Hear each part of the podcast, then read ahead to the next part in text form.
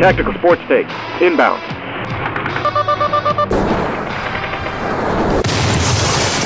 Who the fuck is that guy? Beat him off. Stomp on his head as he's unconscious. Five tool commentator. He's the Willie Mays of sports broadcasting. DiMaggio. It's time now for North Star Sports, your source for the hottest sports takes in the business. Here's your host, Owen Elle.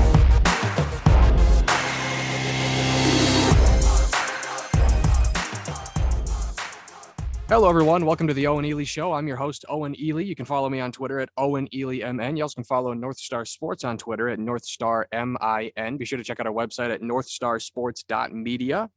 And welcome to the show, everyone. We got a great one for you today here on this Wednesday, January 26th. And we have a very special guest on today's program. You know him, you love him. He's the pride of St. Croix Falls, Wisconsin, by way of Hudson, Wisconsin. Uh, as as of uh, recent times, it's the uh, Hound Dog Reagan Hoverman. Reagan, how's it going, buddy?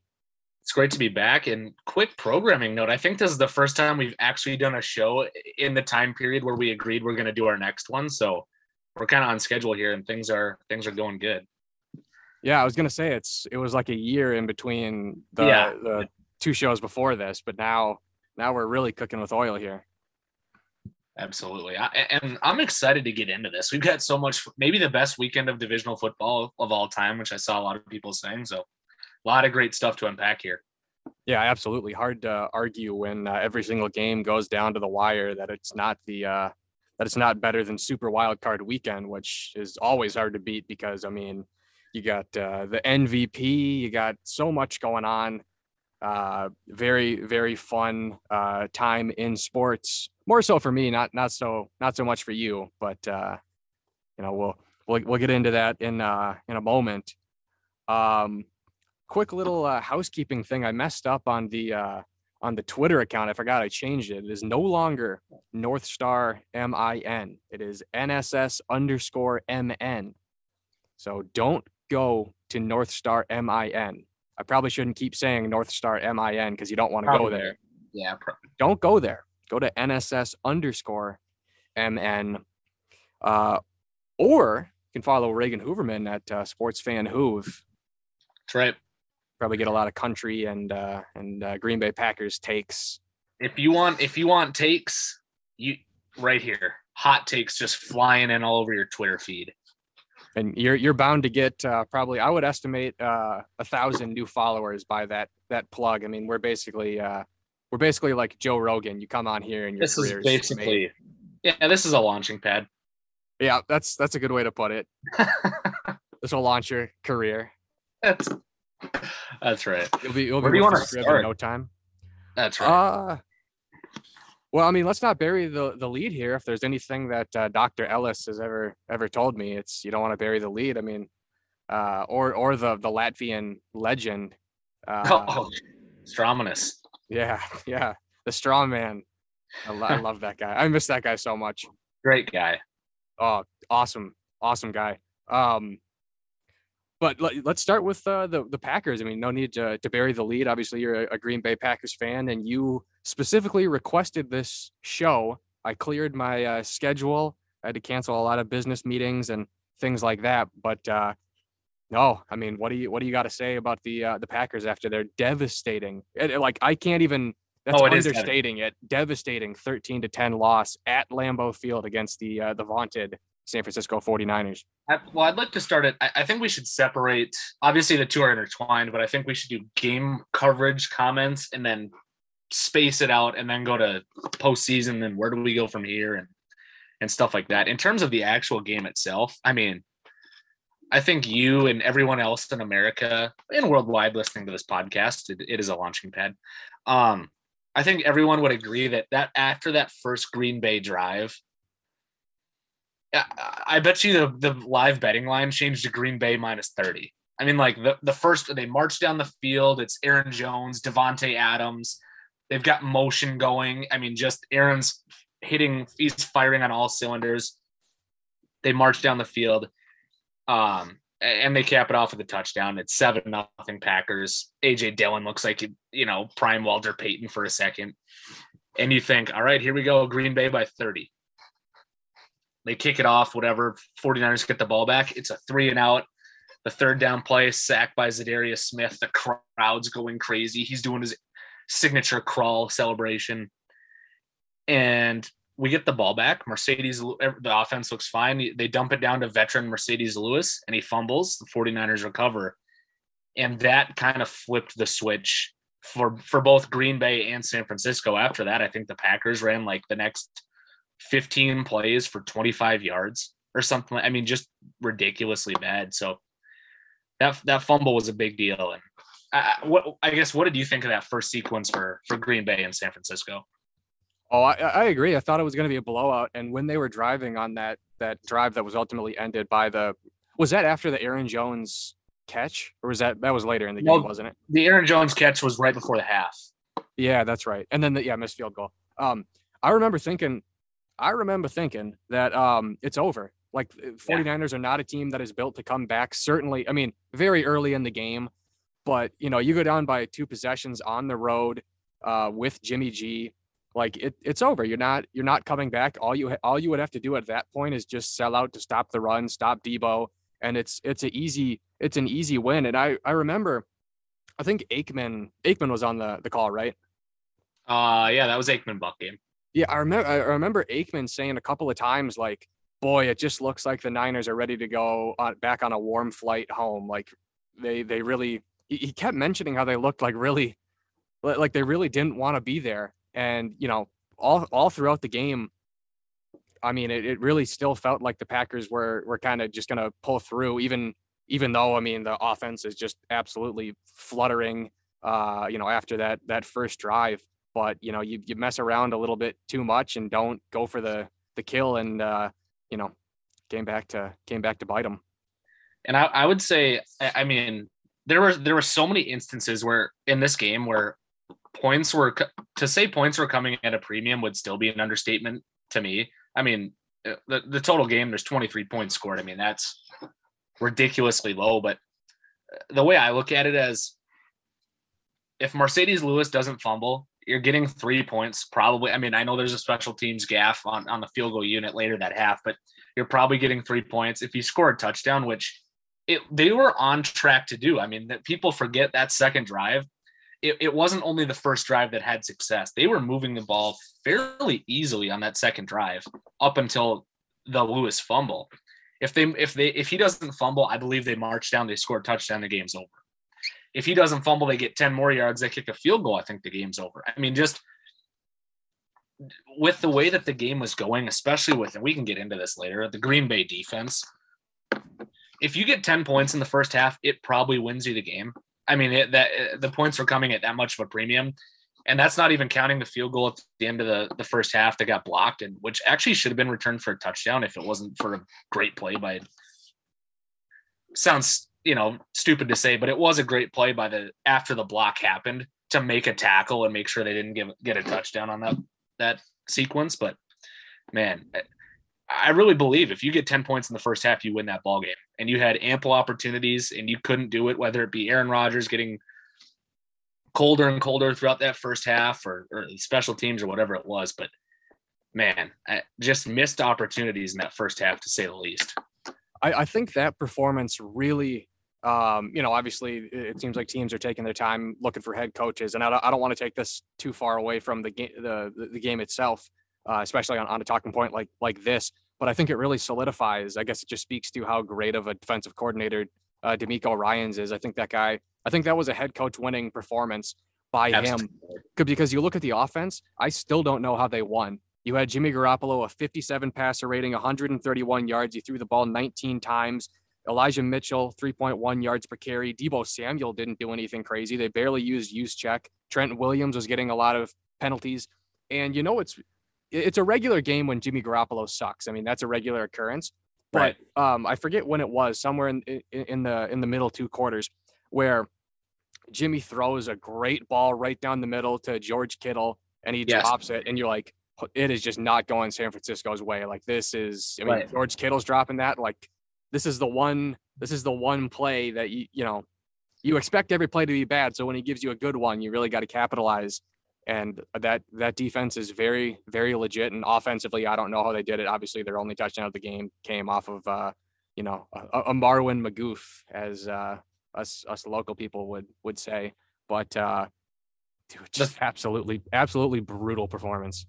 And the thing about that that that Kittle play, I mean, it was a classic chance for Troy Aikman to break out one of his iconic lines. If he catches that ball, he hits his head on the goalpost, you know, saying it's going to be a touchdown or whatever, which I've heard Aikman break out a thousand times in the last 10 years, but it was true. I mean, eh, the, on the replay, it shows not to get two X's and O's here, but I mean, it's, it's literally a post route over the middle and it's, it's two safeties, one on each side of the field. He splits it right to the middle and it's going to be a touchdown. And if, and if he scores there, then the, then we're off and running with a completely different game. But that drop was huge. That sucked for Jimmy. But man, give credit to Green Bay's defense. That is, I'm I'm dead serious when I say this. That is the best I've seen a Green Bay defense play since the Super Bowl run. I, I can't think of a better game. They give up no offensive touchdowns in a playoff game, and they lose. The front seven was absolutely getting after it. Rashan Gary, I, I demand an apology for this. I got killed on draft night for saying he was going to be a good player on draft night when I called into the WRFW show. Rashan Gary from Michigan, that dude, no way. And now he's, I believe he was top five in the league in pressures this year. I mean, absolutely doing it on a huge stage in the divisional round. But how, how did that work out for the Packers? Dude, there there is not a person in the world who wouldn't sign up for a defensive performance like that. Not just from Gary, but the whole defense. You give up no touchdowns. Uh, obviously, you don't want to lose the game, but man, that defensive perform you, you just don't get them like that. And for, for them to waste it, and specifically for Aaron Rodgers to waste it, is is honestly a shame. And I, I don't know if you want to talk about it, but that sequence at the end of the first half with the the pass to Aaron Jones, where it was it was vintage Aaron Rodgers. You know, the line is collapsing. The the edge rushers are getting way deep. He steps up in the pocket, flicks one down the field and uh, obviously a great play by Aaron Jones. The only thing is you got to get out of bounds there. What was there? 20 seconds left. We have one timeout and he doesn't get out of bounds. So we have to we have to fry the timeout and end up getting sacked and whatever. So kind of a boneheaded play there, but honestly, if if Aaron hits him in stride, like Aaron Jones had to adjust for the ball, had to turn. If Aaron hits him in stride, it's a touchdown. I mean, it, it's a nice play, but you got to hit him right on the money so he can score on that play. Yeah. Well, you know, if ifs and buts were candies and nuts, we'd all have a Merry Christmas. But uh, it's it. I honestly got secondhand embarrassment from watching the the Packers. Uh, that's to have that amount of talent and to just fold like that. I mean, you know how, how they always say you got to win two of the three phases to win a game. Well, you certainly lost special teams. I would argue they lost offense because when it mattered the most, the the Niners actually, you know, stumbled through a drive, and then you probably tied on defense. I mean, both defenses were good, but at, at a minimum, you lose two out of three, and it's just it's it's so wild how Rodgers can be such a great quarterback. He can have such a great season. He's so good in cold weather. He's so good at Lambeau, and then you just shit the bed like that. Like that that truly is wild to me how you have some of those pieces and you, you can't figure out a way to win. Like whether it's whether it's we, we run it 50 times a game, whether it's we just throw 20 screens to Davante. I mean, like the, the fact they couldn't overcome that. I mean, that's you know, I, I talked about how that's a, a, a head coach winning performance by DeMeco Ryans. That's a fucking head coach losing performance from uh, Nathaniel Hackett. I would not hire that bozo for anything. Well, the Vikings are certainly looking at him. I know that, and that would be terrible. and we Garbage. can get into that later. But here's the thing: I was shocked. I, all full disclosure, in the past, I've been an Aaron Rodgers defender pretty much always because historically, I believe the stat is his defense in uh, going into the 49ers game, his the Packers defense gives up 35 a game in the playoffs when Aaron is starting, which is just historically terrible. But uh, man, in this game, I saw people defending Aaron Rodgers after the game. Like, did we watch the same game? He was terrible the whole night. I the, yeah, the first drive, okay, he makes what four decent passes, and then AJ Dillon caps it off with a touchdown. Do not bail this out. like you said, the ifs and buts things. But but man, if he hits Aaron Jones in stride on the on the play at the end of the first half, it's a touchdown. The field goal never gets blocked. I mean that the we it's fast forwarding too far ahead, but I mean basically the last Green Bay possession of the game, he throws an absolute Brett Favre ball. I mean, in, straight into double coverage, not even close to open, as Allen Lazard is running a post over the middle of the field wide open. I mean, not there's no 49er within 15 yards. And if he hits that, it's game over Green Bay. And just he made bad throw after bad throw. I know there was the drop over the middle. I think it was DeGuara, which would have been like a 25 yard play. It was just basically the same play as the Kittle play. And that was a good ball. But man, just behind Davante Adams, he, he just I saw this on Packers Twitter. Aaron Rodgers spent the whole offseason crying about Randall Cobb having to come back. One target. One target. Didn't even go to his guy that he was begging the front office for not uh, what was it? 90% of the targets went to adams and and jones which is fine but when Davante's double covered look elsewhere. I mean stop forcing the football find someone that's open and run the offense. It it turned into aaron rodgers hero ball and that never works. He's not the f- damn athlete that he used to be. I, I just he was bad. The throws weren't good and and i see people defending him and to me that's just outrageous. You our MVP scores 10 points in a playoff game. Yep. And and and he's getting defended. What are what are these people on? And that that's that's um another point too. Uh, if if your star player comes to you with roster advice, you just go, uh, "Oh, really? Oh, that's cool. Okay, yeah, thanks for the input," and then slam the door. Don't ever do whatever that, Yeah, that never that never works out. Literally never works out. Ask KG, ask fucking LaFraud, all the teams he's destroyed through his roster moves. I mean, it in any sport that never, yeah, right. In any sport, it, it never it never works out. Um, you know, a lot most NFL games are are like this, where you could, you know, we're we're, we're cherry picking plays that if it would have gone a different way, the game would have been different, and that's largely true for most games. But it, it seemed, but but this game, we, we saw another game in the divisional series, um, with with the uh, and, and we'll get to this a little bit later, but with the the Buccaneers, where it, there are some games that are so close where it's literally one play and the and the game is completely different. Where like with the um with the Patriots coming back in the Super Bowl against the Falcons, you go back and rewatch that. If they just ran the ball one time in the second yeah. half with Devonta Freeman, they closed that out. Look at look at how one play derailed the Tom Brady comeback against uh uh fuck who did they just play? Uh Rams. Against the Rams. Look at how one play derails that. All of that great work to come back. And with the Packers, if if Aaron Jones catches that in stride, if if DeGuara catches that, I think that puts you pretty close in field goal range. It, was, it would have been if, it would have it would have been 49er territory. Yeah. If you don't fumble the ball, if you make the field goal, if you don't the, the biggest the biggest one for me, even bigger than the Aaron Jones one, is the special teams goof. You gave them seven points. Oh, that was oh, like if that see? doesn't happen, if they if they literally just get off a clean punt, they win the game. There's no way that offense drives right. down. And even right. if they do, that kills so much time. Yes.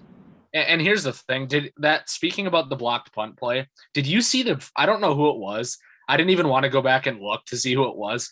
The dude literally got forklifted off the line of scrimmage. Like he he was in the air, moving backwards as, as the guy ran past him. I, like I have never seen an NFL player get worked that badly on a play of that magnitude. And like you said, if they get that punt off, they win that ball game. Dude, the Green Bay defense was pitching a shutout. They had they had their long snapper uh, on a double team or like the defense, and it, it was two players on the long snapper. Like there, there's eh, we've seen some terrible special play, uh, special teams play, especially you know going to River Falls, where um like sometimes, and I'm not a special teams expert, and most people I'm aren't. Most people aren't, but sometimes, uh, what do you call that? It's just a blocker that you'll have off the yeah. line of scrimmage some sometimes you can be like, oh, okay, like he was out of position or something. Like, um, it, it doesn't take a genius to know that uh, when when uh, they push right through the middle of your long snapper and it gets blocked with that much ease, that like holy shit, like that is a catastrophic error. That is not a game of inches. That's a game of miles at that point. I mean, that's beyond embarrassing. Like you just you just take it for for granted. And here's my favorite part was that obviously now we're on a bigger stage, especially with the divisional round, and it's it's a Saturday night game, so most of the country is watching. My favorite thing is going on social media and people being like, "What's going on with the Green Bay special teams?" It's like, it's that meme where the dude's ready to get executed, and it's like first time. We watched it the whole season. They were terrible the whole. They they were who they for were. years.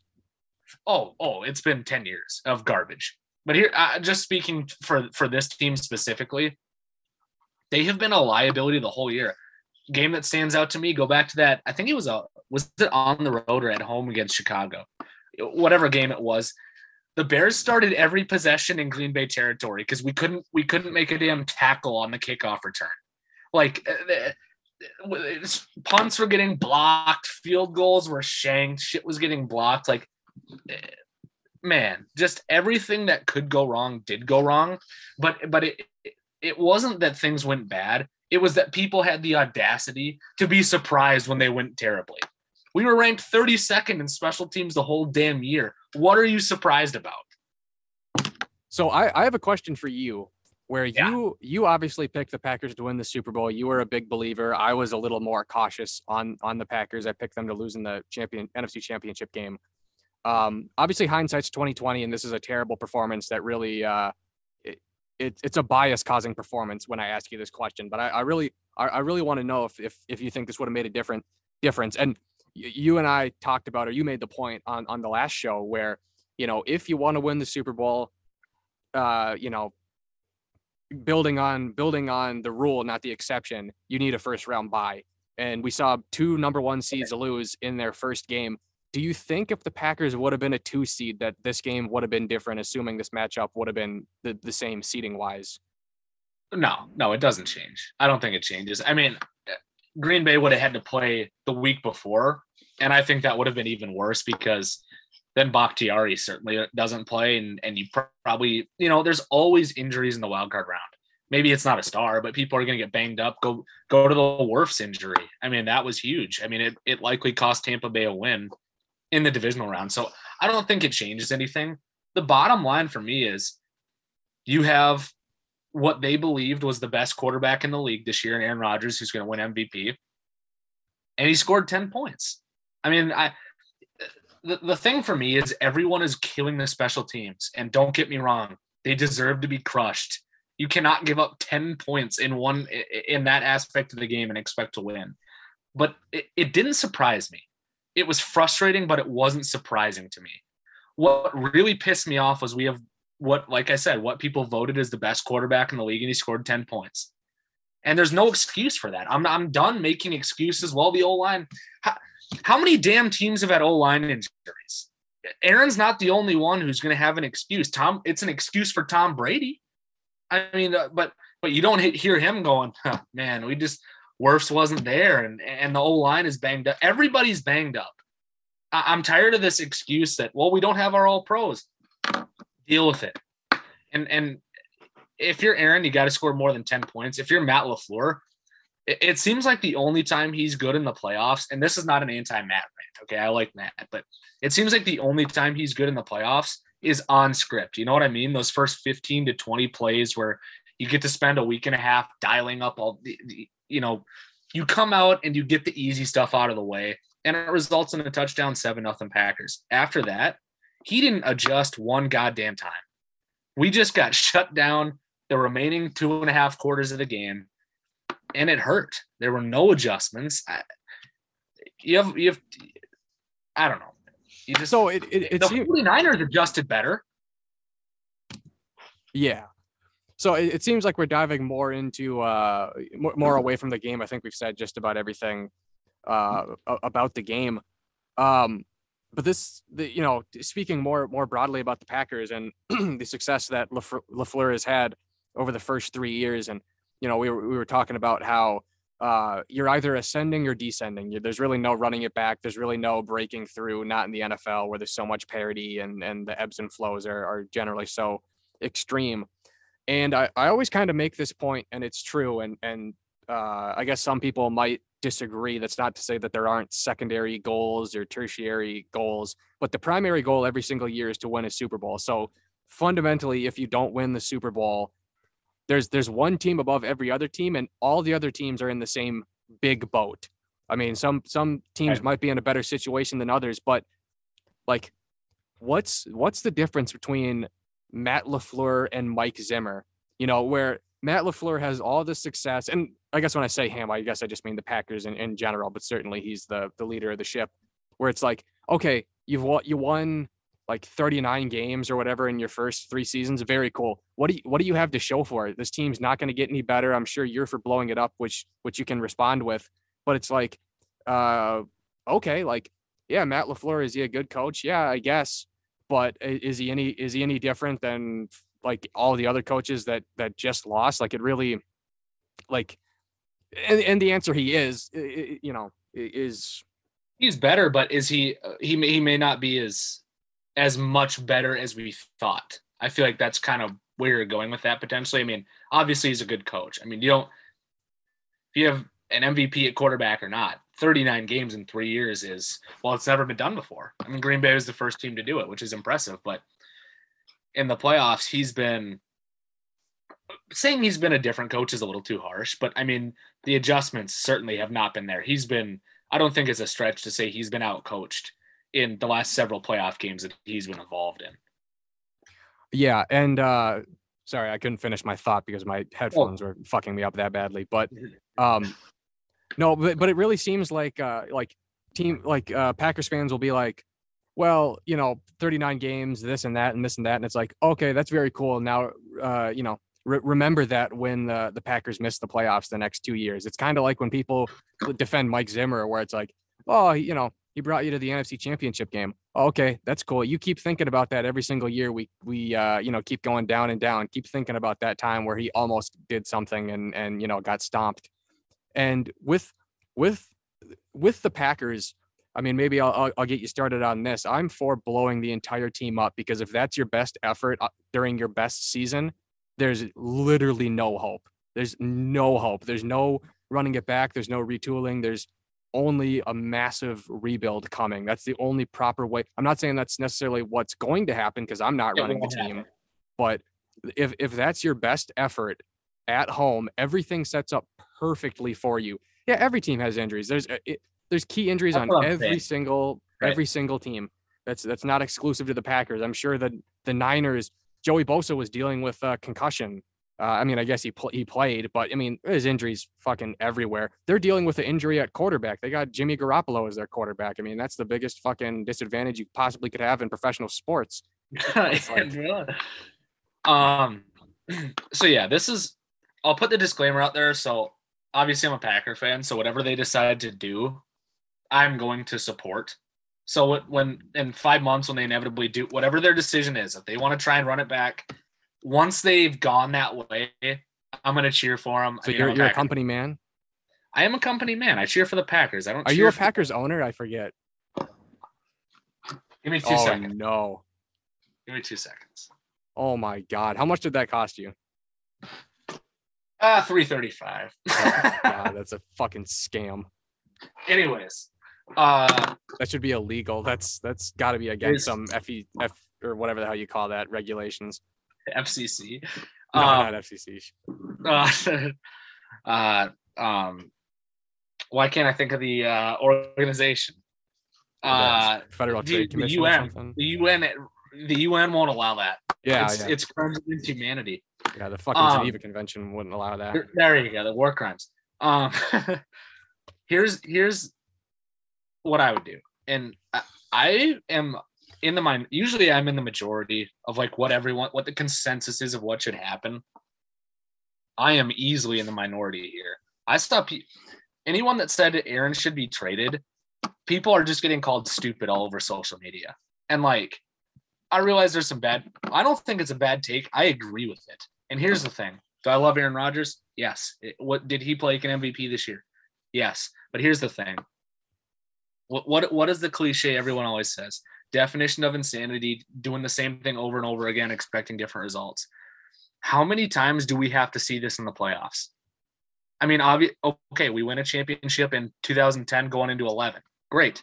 After that, 2012, fail. 2014, Seattle, fail. 2016, Atlanta blown out in the title game. 2000, what was it? 19, San Francisco. 20, Tampa Bay. 21, San Francisco. This was the best. I'm serious. This was the best Packers roster that we've had in 10 years. And we can't get out of the divisional round. What if we run it back? First of all, we can't run it back. We've talked about the salary cap. Right now, Packers are 44 and a half million over the salary cap going into next year, which is ridiculous. Jump change. You're not going to get Devondre, Devondre, Devondre Campbell back. He's going to get money. I saw Rasul said he it wouldn't take much money to get him back, but that dude got all pro votes. He's not going to be as cheap as he was this year.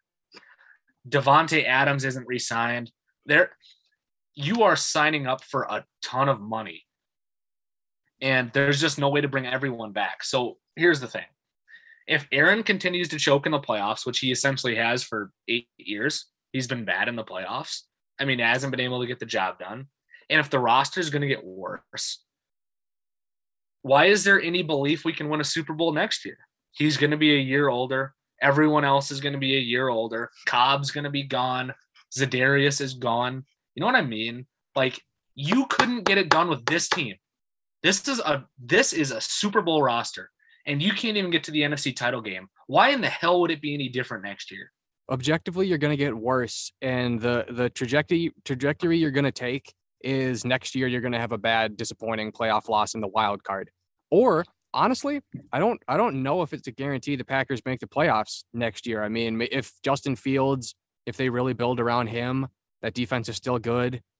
I mean, I don't know. The Vikings never can seem to to rebuild, so maybe they do something stupid and and destroy their uh, draft stock. So it's not really a guarantee. I know one way you can save uh, five million dollars and get better at the same time. You can cut Mason Crosby and actually get an NFL kicker for the first time. Um, but you know, I'm starting to, and, and you and I are not so different uh, when it comes to uh, the situation that we're in with our teams. I kind of liken the situation to like uh, a maze, where you can you can go down the left side of a maze and you can get so close that you can see the end of the maze from where you are. You're just you're just uh, you know 20 feet away from the end of the maze, but there's a wall there. You can't get through there, but you're so close. But there's a wall. Objectively, you you can't reach it. You're gonna have to go all the way to the back and go down the right path and and take the path that will will get you there. So when it comes to when it comes to rebuilding, it's like if if like the Packers the Packers can be good next year and that's kind of a subjective term, but they're going to be worse. But it's like the Packers don't have to be bad next year. Uh, they don't have know, to be bad. Fans no, don't true. fans don't want a bad team. They don't have to be bad next year. They could probably be above 500. They could probably be above 500 for the next few years. But you just know that there is not only is there a ceiling above you. I mean, there's a fucking sky, a concrete skyscraper above you. You oh, know, it's like, concrete. Like it's concrete. We it's it's, it's like not a glass ceiling. It's not no, a glass no, because you can shatter those. Um, but but and same with the Vikings, where it's like, um, you know, hey, we can make the playoffs, and anything can happen in the playoffs. No, it can't. But you could make the playoffs. But it's like, but that, but you're not going to win a Super Bowl. The ultimate goal is to win a Super Bowl. So if you know that that objectively is the wrong way to do it, but you're going to have to take a few steps backwards and do a roundabout and, and come up another route, that's what you have to do. But nobody people are so scared about job security and there's no long-term rebuilds. This isn't baseball. This isn't the NHL. You have a year, a year and a half, two years to do whatever. Matt LaFleur, I guarantee you, Matt LaFleur doesn't want to rebuild. Why would he? No. Why would he want to do that? Why would any player want to rebuild? And it's and it's like, I don't like. I, I guess I can understand it from a player's perspective because they, they probably don't look at it like that, but they're objectively wrong uh, you know, when you're in situations like the Vikings and Packers find themselves in. And and here's the thing that this is just why I I, I don't I don't agree that we need to be in a total rebuild because if you look at the roster, there's some really good young pieces, especially if you look at that defense. Rashan Gary's really breaking out. Jaire Alexander is literally an all pro. Stokes had a really good year. I think he was one of the three best rookies this year uh, on the defensive side of the ball. And there are some really bright spots on that Green Bay defense. And I, I obviously, if if you can get Rasul back on a somewhat cheap deal, I'd do that. I mean, obviously Campbell's not coming back and Za'Darius is gone, but you still have good pass rush. Kenny Clark is still an animal on the interior. You've got some nice young pieces. It's going to be a good defense, objectively, just the players that you have. But here's the thing about the offense. Imagine what you can get for Aaron Rodgers. I mean, I don't know what your opinion is on this because we didn't we we don't talk about this stuff before we start. Um, but Aaron Rodgers has won back-to-back MVPs. There's a lot of teams out there there who believe that they're close and have a roster that at the very minimum can compete in the playoffs and potentially win a Super Bowl. If I'm Green Bay, I go to those teams and I say, listen, you can you can have Rodgers and we're gonna have to make the salaries work, but it's gonna take several first round picks. And and I know every well, that's a high price. You're literally trading for an MVP. Stafford got two first round picks. That was enough to get Stafford. Rodgers at minimum is three. Three first rounders, make the salaries work. And here's the thing if you're Green Bay, is Jordan Love better than Aaron Rodgers? 99.9% chance, no. Aaron's a first ballot Hall of Famer. You don't, they just don't grow on trees, right? But here's the thing: he's playing, he's playing on a rookie deal. You have, he is at the bottom of the barrel for salary cap. Three first rounders. Maybe you draft another offensive lineman. You get your all pros back. You've already got weapons in the backfield. With Aaron's salary cap, suddenly you can afford to re-sign Davante on a on a on a nice deal. You can draft a wide receiver with one of those picks. There are so many ways to change this team up and make improve it would be generous, but at least be very good. And and it circles around trading Aaron Rodgers. And and that's how I would go about the situation. Shake it up, get someone new in there. And if Jordan Love sucks for two years, then he sucks for two years and you start the process over. But to just continue on this Aaron Rodgers train as he gets older, as he gets worse, I'm out on it, dude. I'm out on it. Yeah, and you probably could get, you know, two or three. I mean, it depends on where the first round picks are, but you could you could get very I mean, significant a uh, very significant package for Aaron Rodgers. And looking looking at the the salary cap, it only you're only in salary cap hell for one year. 2023 uh you're I mean 2023 is going to be a lot better for the Packers salary cap wise. Next year is ridiculous. You're going to have to get rid of Za'Darius Smith. You will have to get rid of Preston Smith. Crosby's um, gone. Crosby is gone. Uh, Amos is making twelve million dollars. That's pretty significant. Randall Cobb's making nine and a half. He has to be gone. gone. Yep. Um, the, so it, you only have to kind of.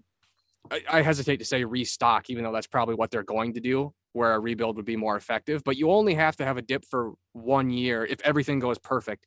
But the the one problem is as well. You mentioned these young players. Uh, I think Rashan Gary will be up for a contract in 2023. Jaire will be up for a contract. So you get a lot of contracts off the off the book or off the books. But I mean, Jesus, how much money is Jaire going to want? And you're going to have to pay All him in, in 2023 as well.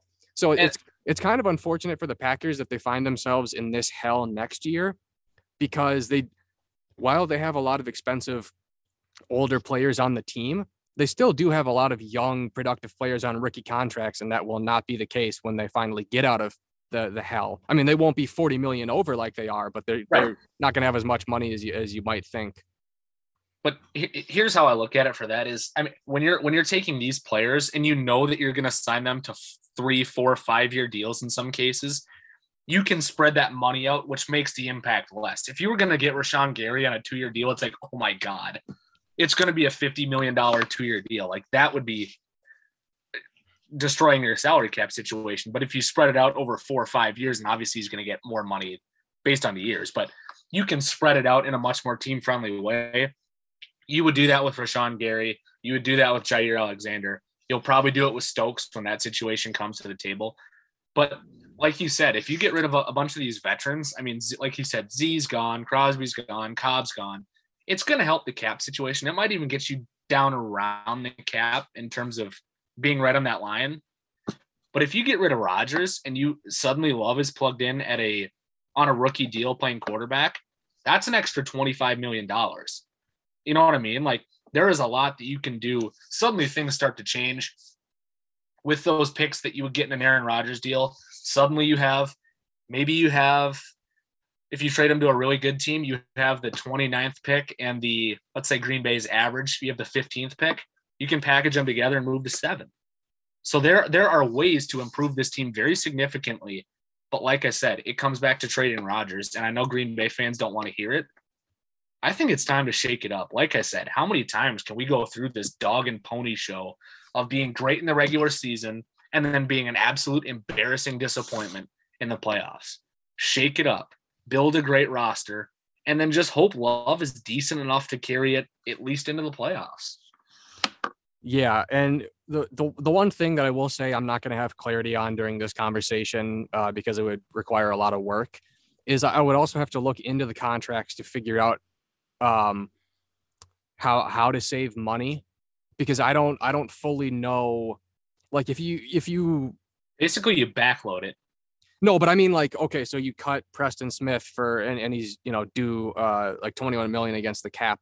Like I don't I don't know if it would be better to trade him or and then you have to find a trade partner. Like I don't know the penalty you would incur for doing that. I don't know if it would go over multiple years. I don't know how how the the dead money works. I, I, would imagine that a lot of it is dependent on the contract and whether or not it's like an entry yeah. or things like that. But like I don't know. So like so like a, a, a, an unfortunate part of this, if you don't restructure, might be. And I'm not saying this is a case. I'm just saying it's it's possible because I don't know the details of these contracts. It might turn out to where um, Preston Smith is due twenty million dollars, but you're actually going to get you know just fucked if you cut him. So it's better to keep him on the roster because you're, you're, not you're not going to get destroyed. But then you still have to find you know that twenty million dollars elsewhere. So there might be a surprise cut. You know, D- Dean Lowry could get cut, or you know somebody you, you, you don't expect. At, you would have to go through the entire roster, find the big contracts, and then look at the dead cap hit. That's I mean that's because I, really, I, I would imagine on the money. Yeah, and I would imagine yeah. for somebody like Bakhtiari, I know that you don't want to move on from him, but obviously right. do a shit ton of money and he's injured.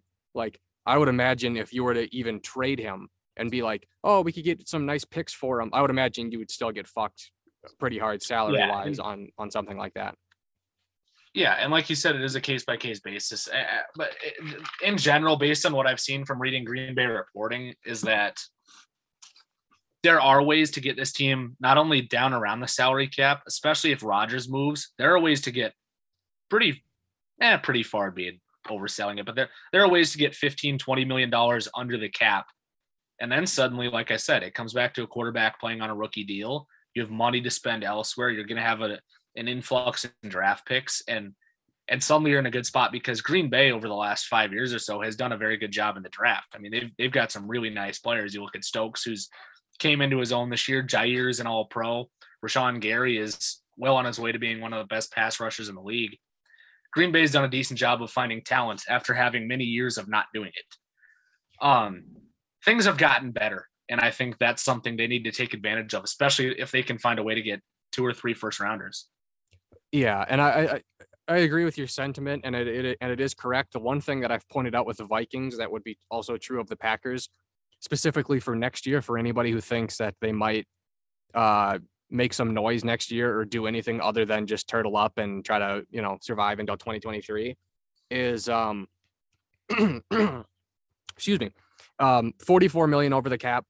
Say you cut it to where like some of these packers people are talking about where you have 20 million in in in you know money to spend that's nothing. If you have 20 million to spend you have nothing to spend because half more than half that's going to be your draft class and then it comes down to you're signing people for league minimum so when people hear 20 million oh we have 20 million to spend uh, you're you're not getting a, a, number one left tackle and a, and a guard for that type of money. I mean, you got you got draft picks you got to pay for. Like with the Vikings, how they said, you know, if we do all this, we have we have 25 million to spend.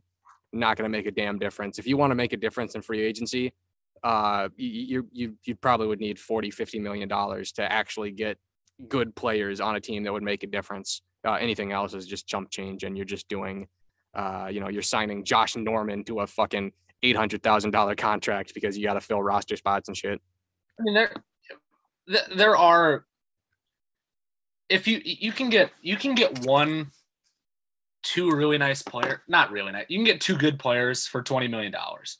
Like if you want to, if you want a decent pass rusher, twelve million, I mean, you're you're like eh, per season. So I mean, like there are ways to improve the roster, but I in general I agree with you that like you're not going to transform your roster with with 25 million dollars. Maybe you can improve one position and make a nice upgrade if if you went from someone who was making like a vet minimum to to someone who's going to have an impact at 10 12 million dollars, but in general I agree with you that it's you're you're likely improving one position, not one side of the ball.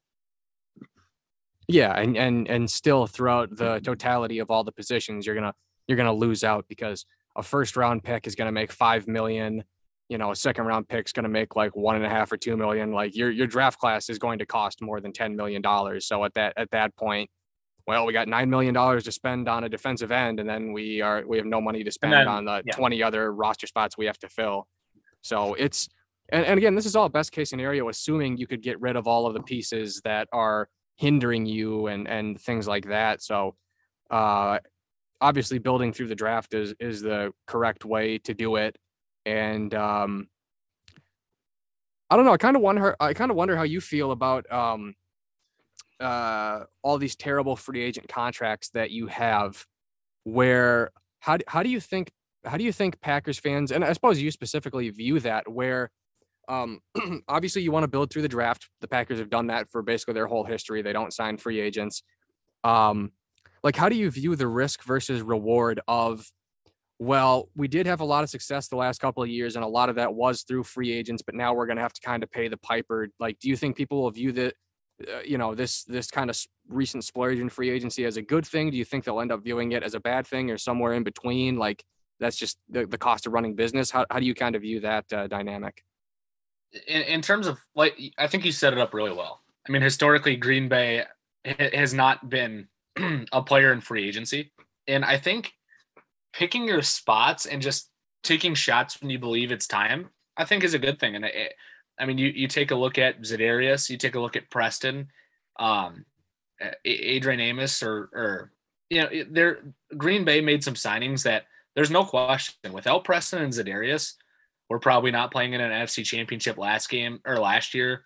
This season, we're certainly not 13 and 3. I know Za'Darius missed, but Preston was still an effective player. Amos has been a good player. So they certainly had positive impacts. And we we were past tense in a Super Bowl window. I mean, we had three years where you win 13 games in the regular season each year. The expectation is competing for and hopefully winning a title. Those free agency signings certainly helped do not expect it to become the norm. The Green Bay front office has not had a just change in mentality. They knew it was time to spend because the iron was hot and they had to strike while it was. And we tried and we didn't win a championship, but those were good signings. I mean, the worst one was was Billy Turner, and he still played O line for us for three years. Yeah, we we overpaid for whatever market value would have been, but he was an important piece on our O line for multiple years and he tried to help us win a championship. So I think it'll be looked back on fondly in terms of going for it and taking a shot, but you don't win a championship and and it certainly won't become the norm if that kind of answers your question, I guess. Yeah, no, I- definitely. Yeah, because all I'm going to look back on Amos and Za'Darius and Preston as positive signings. Billy Turner, you can throw him in there as well. Yeah, it's it's it's coming to an end now, and that's okay. But you had a chance to win a title, and they were important players on that run.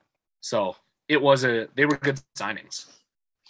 and I think you're dead on. That's how I would look at it from a from an outsider.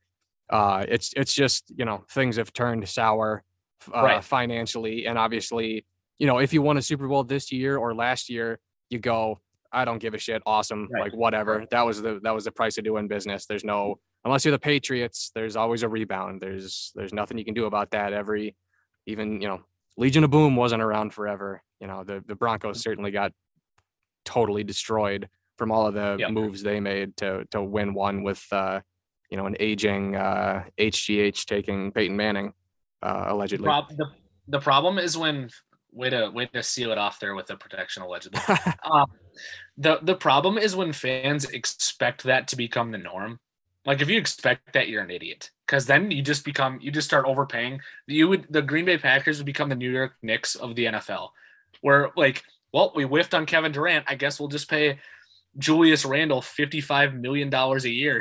you know what I mean? Just like it, it gets out of control so quickly. You should not be spending money just to spend money. That's stupid. It's idiotic. You're almost certainly going to overpay for for players in free agency that do not have the value of what the contract is. So I'd much rather build through the draft, which Green Bay has done historically, and and pick your spots once you feel like your team's kind of on that cusp. Oh, 100%. And you, I've seen the Colts get criticized the last couple of years because they've had like a hundred million dollars plus in money to spend, but they don't spend it. And they're just like, yeah, we sign players we like. Like, what, what do you Yeah. want me to do? Pay $40 million for Janoris Jenkins a year? Like, Right, right. okay. Like, so, so then I can get destroyed a couple of years from now if I do want to actually spend money. And, you know, that was kind of the thing with Spielman where he always, uh, you know, said he did this. And I, I believe it's generally. Everyone gets paid. Everyone got paid in Minnesota. Yeah. Well, but spec- but specifically, like if you have a good player that you have internally and you know what they are and you you drafted them and it comes time to pay them, you just pay them. You just That- pay them. You keep you pay people almost whatever they want and keep them in house because twelve million dollars you spend to keep, uh, you know, Dalvin Cook is a lot better than fifteen million to sign Melvin Gordon and you don't know what you got and it's so much riskier. And fundamentally, free like fundamentally a team doesn't want a player if they let them go to free agency. So like that's kind of like a weird, like sort of naive but not way to look at it where it's like, well, they're a free agent, their original team and them couldn't come to a deal. They're willing to let them hit the open market and they're willing to let them leave. So that's kind of a little red flag in my mind, where it's like, well, if they were a good enough player, now sometimes people just want to get paid, and obviously there's a million exceptions and shit like that. But a C plus player is going to get paid B plus money, and you, you just you'd rather you'd rather pay in house. It's so much And- nicer. And here's the thing with Minnesota. I mean, everyone knows that good homegrown players in Minnesota get paid. Hell, even non-homegrown players get paid. I mean, people, yeah. they- people that they just bring in. But you're you're right with Dalvin. You're right with Danielle Hunter. These are players that have, I mean, on the upside, they're some of the best players in the entire league. I mean, Dan, Hunter was literally on a Hall of Fame trajectory before the injuries. Like he was that good of a pass rusher. So you pay them. The problem is when you get into situations like Anthony Barr, where it's like, I'm gonna go make a ton of money for the Jets, and and, he, and Spielman's like, no, please, here, come back. And then and then there's the the tears on the phone, and and Anthony Barr is crying and wants to come back to Minnesota. You you got to learn to separate yourself with, from some of the players, and and I feel like Spielman and Zimmer had a tough time doing that, especially on the defensive side of the ball. Anthony Barr should have never gotten another contract, and instead they paid him, and now it's and now it hurts. And I feel like Green Bay historically is a little too frugal, and and Minnesota spends a little a little bit too much. I- think he should. I think Barr should have got another contract. But what what No. you know, what miffs me is the um is the is the term. Like I don't like if and and whatever they they don't have a whole lot of money to spend, and it, it sounds like I'm splitting hairs here, but like why couldn't it be a four year deal and not a five year deal? Like I know that that that doesn't seem like much, but like man, that really makes all the difference in the world to me if that's a four year deal or like hey, why why can't it be a three year deal and we just pay you a little bit more? Like I, I I almost at a certain point end up caring more about the years than the than the term because it's it's kind of you can get out you can get out of mo- money. Like you could end up trading or, or cutting or whatever but to get out of term it, it seems like it's a bigger thing. And i would say the downfall of rick spielman as a gm i don't really care that he overspent for anthony barr uh i thought, I thought that was a good re-signing at the time. And you certainly you certainly knew what you had with him. So you know if if we had signed uh, devonta hightower or something and he sucked for the same money that we signed anthony barr like it, it, it Is- what but it's is. like- but the but the downfall was the the free agent signings. Like oh my god kirk cousins was terrible. Riley Reiff Yep. giving him five years 55 was garbage uh paying mike Mike. Remmers like four years, 30 million, paying uh, Michael Pierce to not play, paying Dalvin Tomlinson. It really, it almost was nothing internally. Like even even the re-signing Harrison Smith, like how we said that's a bad deal, but ah, at least he made a Pro Bowl and at least, and you know for whatever that means. But he wasn't bad this year. right, Uh, right. So and he's, he's been he's been good and dependable for a long time, but it's but it's but it's when you're spending free agent money on shit you don't know about where it's like well uh, let's sign two nose tackles back to back in free agency that sounds like a fun idea except for you know there's no need there's no need for two nose There's tackles need. we could have signed a guard for we that can money. we can improve the three technique. They're gonna have their hand in the dirt. The way I look at it is this: Is Anthony Barr worth five years, seventy million dollars? Like what was it, high sixties? Like I just like yeah like 67 or whatever yeah. So five years, sixty-seven million dollars. He's not that impact of a player, and it's like, well, we like Anthony Barr, and he's he's a decent player, and and he's good in the locker room, and it's like, I I just don't I just don't like that. I mean, like if you're if you're giving someone five years, seventy million, man, they better be making plays. They they better be flying around.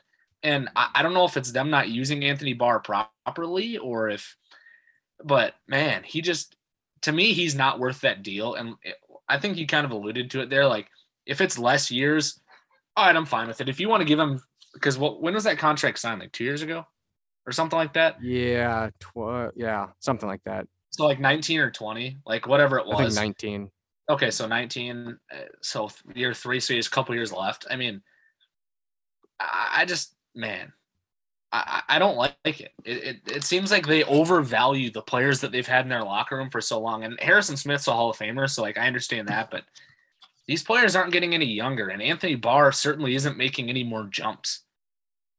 Well, the thing the thing that bugs me a little bit too about you know I I, I don't I didn't and don't want to move on from Anthony Barr, but um the thing that bugs me is um that was the same year that Eric Wilson was up for a contract. So if if you wanted to move on, like who knows what it would have cost to re-sign Eric Wilson? Say it's six and a half million for three years or something. Like oh Eric Wilson was was pretty good, undrafted guy from from Cincinnati you know, saw his playing time increase. Like, there you go. There's your homegrown internal option that's cheaper. And maybe he's a little bit worse than Anthony Barr. Maybe he's better, but there's your option. Like with, um, we decided to keep Anthony Harris for one year extra and let Jayron Kearse go, even though Jayron Kearse was regularly playing as a backup safety, uh, uh, third safety, like extra defensive back and uh, playing well. Like he had the game sealing interception against the Broncos and we let him go. He goes to Detroit, doesn't have success because Detroit's defense is terrible. Then goes to Dallas and look at the success he's having. And it's like, yeah, that guy was on our team. We could have he signed for two million dollars with the, the Lions. Like we easily, hey, hey, Jayron, here's a two-year, four million dollar incentive laden laden deal. You're now our starter. Like that's all he wanted. He really didn't even care about money. He just wanted to go somewhere he could start, as you know, evidenced by well, him saying that, but also signing with the Lions. Like we spend all this time developing young cheap players and then just let them just let them go like um like Weatherly, like uh Odenigbo. Like why bring back Everson Griffen if we could have just re-signed Weatherly who signed for like 2 Right. years, 8 million dollars with the the Panthers. Uh, and and it's the fact that they're signing for very little elsewhere that's also Right. concerning instead of coming back to the place where they had enough success to warrant free agent uh you know interest. And here's the thing, like you, you, I think you brought up a really nice example. You go back to Eric Wilson. What, what was he? I think he was in the 17 draft class or whatever. I mean, like, uh, it says he's making, he's on a one-year, 2.7 million dollar deal. Is he 10 million dollars? Is Anthony Barr 10 million dollars better than that guy was? Yeah, I don't- I absolutely don't know. Uh, no, Is he, he- he is wasn't. Okay, so like you saw it more than I, so uh, we'll say no. I mean, is he four years better than than Wilson? If he's not worth that much money more, he's certainly not not worth nearly half a decade more. I just there's it's not about not pl- not paying players, and that's not what I'm advocating for. But it's being smart with some money. That's ten million dollars you could have pumped into the O line. You don't think that would have helped? You don't think you could have got ten million dollars a year to stop those turnstiles you guys have up front? Like it oh, just oh yeah, I, I, they, they, they overvalue some of these these these players that have been in the organization for so long, and there's ways to save money, and they just they haven't done it. yeah. As as a GM, as a capologist, you have to be robotic. You can't allow for anything other than literally just like C. Martin levels of you know, uh, you know, trying to trying to Analytics. analyze. Yeah, analytics. You have to be totally analytical about it. No, no. Well, this is my boy. You, you have to be, you know, very uh frugal and i am not for paying players i don't give a shit i'm not going to pretend like i care about players making money i don't i don't care at all i don't hide about any of the things people try to sugarcoat like every single every single sunday during the football season season i know that i'm getting enjoyment from people you know getting cte i'm not hiding from that i'm not gloating or like happy about that but i'm not one of these people who won't like acknowledge that like yeah yeah, I watch boxing and MMA. Like I'm watching people get irreversible, like fucking, you know, Parkinson's and shit like that. Like, Yeah. yeah, that's, but that's what it is. And I'm not for paying players. I hope every player on the Vikings gets screwed over on a team friendly deal. I don't want players making money. I want them to get the as little money as as not on a personal level, like I hate them, but like, yeah, I want every single contract to be a steal of a deal for my team. Like, Right. I don't care if the Packers overpay Aaron Rodgers, fucking good for him or any other player on any other team. But yeah, I, I would like uh, Dalvin Cook for one million dollars. So, I mean, I feel like we've this kind of drifted from a Green Bay conversation into a salary cap conversation into a Vikings conversation, which is totally fine. But like, I think it's really interesting just to look at the salary cap and what teams can do. And it, and for the first time in a long time, I feel like Green Bay has an opportunity to really shake up the roster. And and certainly you're going to get worse at the quarterback position if Aaron leaves. There's no question about that. But I mean, there there is a lot of opportunity to shake things up on the rest of the roster and build around a nice young core that you have. And Aaron Jones is still kind of young. I mean, look at AJ Dillon, who's been fantastic. Like I said, three, four names on the defense that are they're good and under 25. So I, I, I think it's time for a shakeup, and I think it's much needed, and and that involves sending Aaron Rodgers to whatever contender wants him and is willing to bid the highest. yeah there's there's enough young players that like eh, and we talk about this with like teams winning meaningless games in december and destroying their draft stocks The worst. it's, it's it's counterintuitive. To to be bad now to be good later is counterintuitive. You would think well we always want to try to be as good as we can uh you know because you just always want to be good. Well it's that's going to hinder you if you if you're not at a certain level of success at the pinnacle of success that's going to that's going to generally hinder you. Um but it, it's the same it's the same with the packers where you have enough players where if you want to lay low for a year or two these players will still be in their prime and you can come around and maybe be legit. But what's going to happen is you're going to keep those young players mess around for another year or two and then you're going to lose all of it. You're going to lose those good players to free agency and everybody's going to get you know a year or two older where it's like just save what you have now. Just you know cut cut your arm off and and you get a get a prosthetic later. It's it's it's not going to go the way you think it's it's going to go. And and if you think if you think it's going to work out for the packers like if you think for any of these packers fans who think like well we'll just run it back or we'll cut some salary and and run it back I um, hate that. it, it's like it's not going to go the way you think it's going to go. And um unfortunately there's not there's not a lot of um i think people who think like that are pretty uh pretty dumb. And that's why i don't i don't ever listen or care what casual fans have to say about anything. But for hardcore fans who who like feel that way like you're you're just it, it's just a really dumb thing. And there's no there's there's no good ending for you. And i've dealt with this ever since kirk cousins was here where like hi i'm here the entire time. I'm i'm going to tell you when this turns out bad that i told you this was going to turn out bad four years ago. But unfortunately you don't get that satisfying moment of them being like ah man you were right didn't turn out well. It's all it's all for nothing. They won't acknowledge it. Uh you know you you can't uh you can't change people's opinions. What is that old old thing that people say that study where you know when presented with uh data contrary to Oh, your yeah. beliefs you just become more steadfast in it Yep. you're, ne- you're never going to get that gotcha moment so unfortunately for you you're going to sit there and and watch a bunch of bad shit happen call that a bunch of bad shit's going to happen and then there, there's no responsibility and you're just going to be like me where you're just dejected and it's like well i guess this is just how shit is now it doesn't you know I I and here's what- I what I think should happen, and we we say this every time we do a pod. What we think should happen and what happens will, will never be the same. They will never be. There's no chance Green Bay's like. I mean, there is a chance, but I don't think they trade Aaron Rodgers. I think the front office and Lafleur are going to say, We can run it back. All we got to do is hit on a draft pick or two. Aaron's going to play like an MVP again next year, and we'll be right back in the playoffs. And it's like, I just, I really hate that. It, you, you, they had a chance to, to catch lightning in a bottle this year. They had two players on their defense that literally either were first team All Pros or got All Pro votes and were making less than $2 million each. Rasul Douglas, we pulled off a practice squad scrap heap and he became essentially an All Pro. De'Vondre Campbell, same thing. We're paying him no money. He was maybe the best linebacker in the game this year. And, That and that's that's oh exactly. That's to speak to the lightning in the bottle. That is not replicable. right. just- just like Tom exactly Brady- What I'm saying. Just like Tom Brady's a sixth round pick, that is not replicable. You cannot. There that'll never happen again. Right. And and that's why I said like lightning in a bottle. You had to take advantage of this. You don't just find all pros off the street. It doesn't happen. It's pro I bet that's never happened before. Where where a team has just got picked up two players either late in the season or or you know they they didn't come in and pay him a ton of money and they turned into all pros. It doesn't Uh, happen. actually, it happened in uh, 1986. So I'm gonna build my I'm gonna build my team with scrap heaps because I'm gonna point to the exception that happened one time, Yes. just like you know it's Trent the- Dilfer winning the- the Super Bowl. it's the Joe Flacco rule. Well, if our defense just gets hot and Joe Flacco, that defense had Hall of Famers.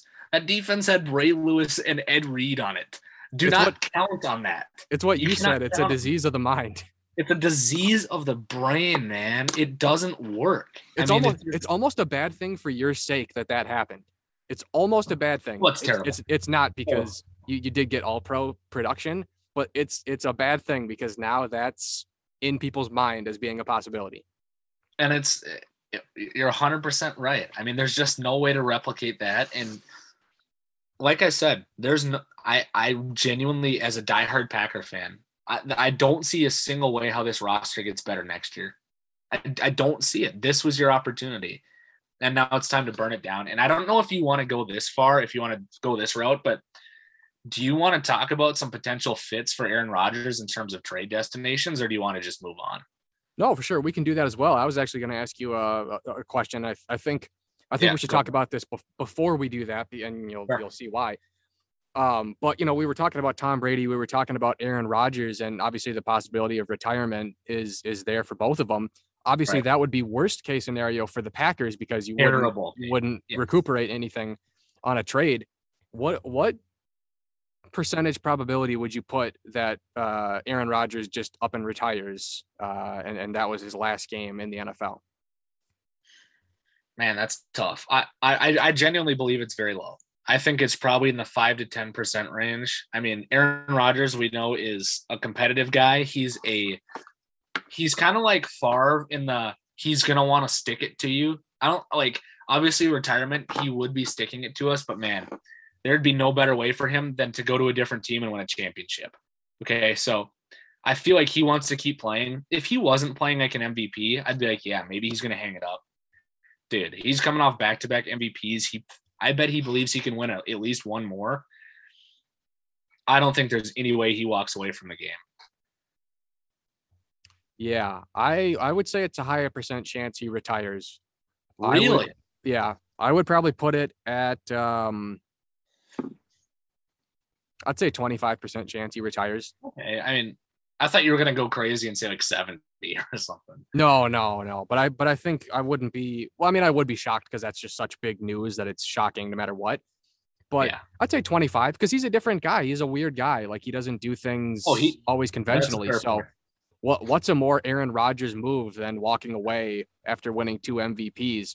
You know, he's he's a guy who takes things very personally. I would imagine being in the business for him is like constantly draining to him. I just get the sense that he doesn't vibe uh, you know, with with what's going on in general. But I think I think the reason why I would say it's 25 and not 40 percent is uh, Tom Brady went to another team and won a Super Bowl. I think if that didn't happen, where you have so many quarterbacks at the end of their career going to other teams, you know, Joe Namath going to the Rams, fucking uh, Joe Montana going to the Chiefs, although, I think they made it to some AFC championship games.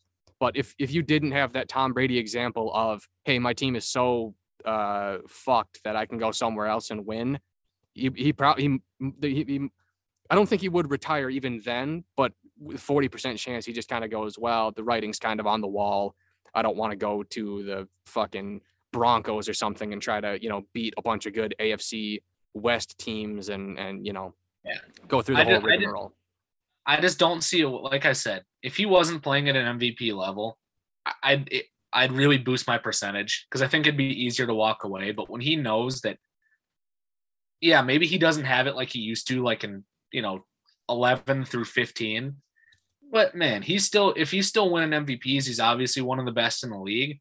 He's still got enough to win a championship. Will will he? I don't think he will. I don't think he will, no matter where he goes, because he's had some real floundering issues in the playoffs. But man, I bet you there's, I bet you there's five to ten teams that would line up and say, "I'll do whatever it takes to get Aaron Rodgers." And the reason I only have it as that many teams is because obviously salary cap's an issue, so you got to make that work. And also, there's a number of teams that already have a quarterback that they're locked into. So not it's not going to be a fit for everyone. But for the teams that are on the cusp, I think the Colts are a great example. Man, there's a lot of teams that would line up and say, "How do we get this guy into our organization?" Okay, so you mentioned the Colts. How about and and I'm you know I haven't put a whole lot of thought in this, but uh, you know what are what are a handful of teams that you think could realistically be a possibility, or you know even if they're not necessarily realistic, uh, you know would be good fits for them, other than you know places that obviously have a franchise quarterback that they're not going to move from. Indianapolis, I'd put there. Pittsburgh, I would put there. I've seen some stuff floating around about Vegas, not like credible reports, but I mean just some ideas. Vegas, obviously, people have been so high. Oh, so you saw you saw Score North reporting on it? It- Oh, did they say that? No, I don't know. I- I, I was asking. Oh, I, I oh I, was, I see what you're doing. I thought you were trolling. Anyways, so Vegas could work. I mean, I've seen people talking about Denver for literally a year and a half. So I mean, Denver could work, but honestly, if I'm the if I'm Green Bay, I don't care what team it is. I want to start a bidding war. We're starting it off at three first rounders. Who am who is coming to me? So I, like I said, man, I, I think Pittsburgh would be a good fit. I know the Tomlin thing got some steam earlier this year. There are teams out there, so I that would be my first handful of teams that come to mind. Yeah, in Indy would probably be the best fit for him because that offensive line is killer. Already established. Yeah, that's very important. Uh, Taylor I- in the backfield. Yep, Taylor. You got Taylor. Uh, wide Pittman on the other receivers. could- Wide receivers could use some some work. Uh, Pittman's fine. Uh, t- uh, Ty uh, Hilton is Hilton. totally washed. That guy's a, a bum. But uh, yeah, that would that would be interesting. Uh, the the Dolphins would be a little bit interesting. That's a division that Man, you know there, there's no there's no like real clear like open division for the taking but i mean if you pair him up with like like i would drool over uh him and uh Jaylen Waddle together because uh he's a i think he had like 105 receptions as a rookie like holy shit had him on my fantasy team this year. see there you go then you know like i could imagine he wouldn't be as good as Davante is right now but i could imagine that being like uh aaron Rodgers Davante type uh of of you know dynamic and relationship. I'm not crazy about the steelers. I i don't really like his fit in that offense. Or i don't, I don't like the composition of that offense. The offense is that offense does need some work. The defense is I don't want to say built to win exactly, but I mean, man, that that pass rush is pretty elite. Yeah, I, I, the- Broncos could be realistic. I don't like the Broncos. I would stay out of the uh, of the AFC West. Yeah, I don't- I don't- I don't really like the Broncos. I mean, I don't think they're that good of a team. The the Raiders are interesting because talk about somebody who's a very reliable wide receiver, you- Hunter Hunter Renfrow. Uh, Darren Waller is is pretty good. Josh Jacobs, like you would have a lot Yeah. of nice pieces. The defense is not super great outside of uh, you know Maxx Crosby. Uh, so that would that would take some uh, some doing, which unfortunately, um, unfortunately, drawing like a parallel to this situation with Rodgers potentially going to a new team, and you know what happened with Tom Brady, uh, how Tom Brady had a good defense last year with uh, with the uh, the Buccaneers. That defense was already in place. They were young and Oh, improved absolutely. but they are they they got Winfield. They already had Devin White. They already had all these guys on that team. They really didn't outside of Ndamukong Suh. They didn't really sign anybody to come in. It was just already a pretty good defense and they spent a million picks on on corners and and stuff like that.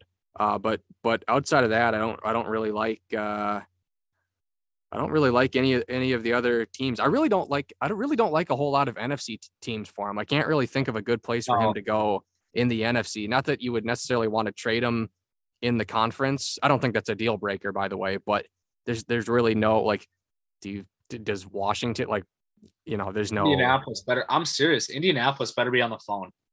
You got to make a call.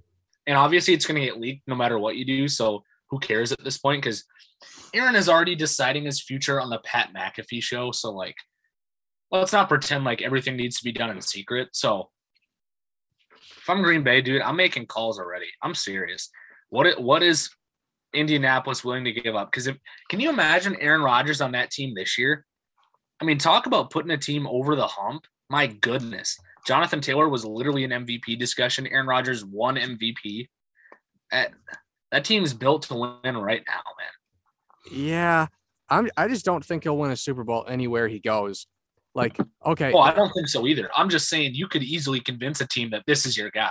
Uh, yeah. Well, I think that I think that team, if he was on the Colts this year, I think they would probably win 15 games, but I still think they would have basically the same performance that the Packers had in the playoffs. Like, I don't think that I don't think the ultimate end res, end result is is any different uh, anywhere he goes. But you know, you could do a lot of live uh, in person uh, appearances on the uh, Pat McAfee show, and you know, watch him act like he just you know snorted an eight ball before coming on air and just free. I I only can watch. That's a, it's a good show. I really like that show, but I only can watch it for a handful of minutes uh, at a time because it's just uh, it's too much energy for me.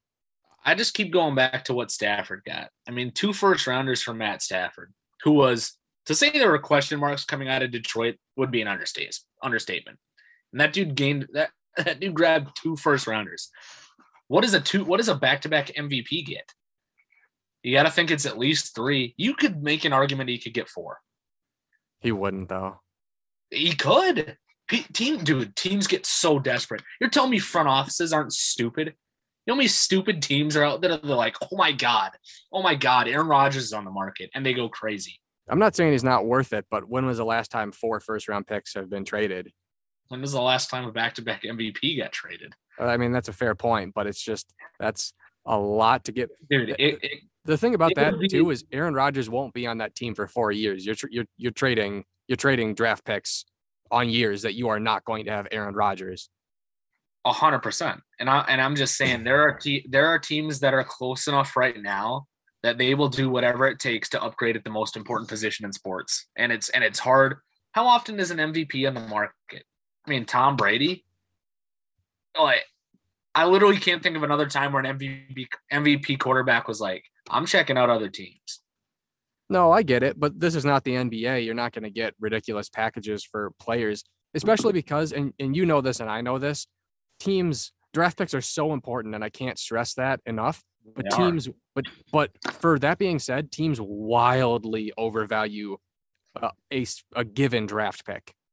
Like, oh, you you want me to trade a third round pick for Aaron Rodgers? Like, I'm gonna draft a Hall of Famer with that third round pick. Like, I don't know. Can I talk you down a little bit? Like, teams are wild with what they think. Like, They even, even first round picks are 50 50 propositions. So I'm not saying he's not worth four, but it's like, well, I'm I'm going to draft Calvin Johnson in the first round. I'm not going to draft Laquan Treadwell. Like, you're asking me to trade away four Hall of Famers for Rodgers. I don't know if I can do that.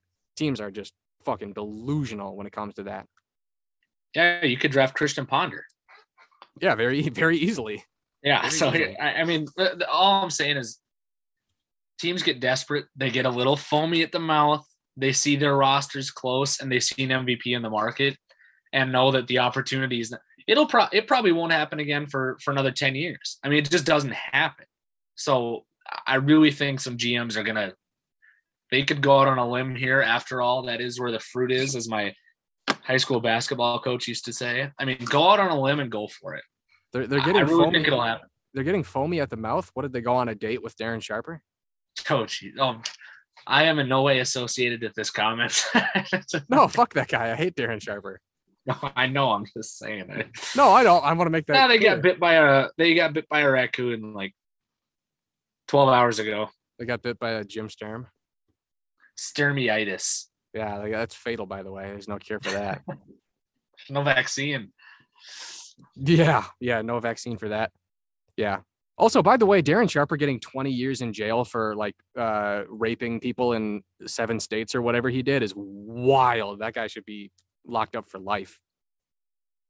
Yeah, that's not a hot take. That you should be getting way Well- more than 20 years for that. Yes. It's a hot take in the in in whatever court that he got okay. sentenced in. Apparently, I'm not a judge, so but yeah, I mean just